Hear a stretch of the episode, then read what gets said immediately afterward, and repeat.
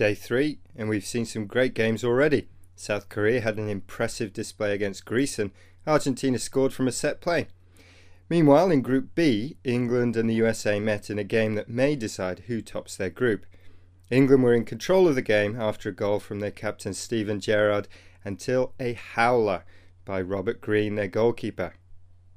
A howler is a big mistake, an error that often means you give a goal away or miss an easy chance.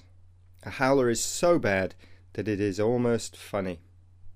When a goalkeeper makes a howler, it is sometimes referred to as dropping a clanger.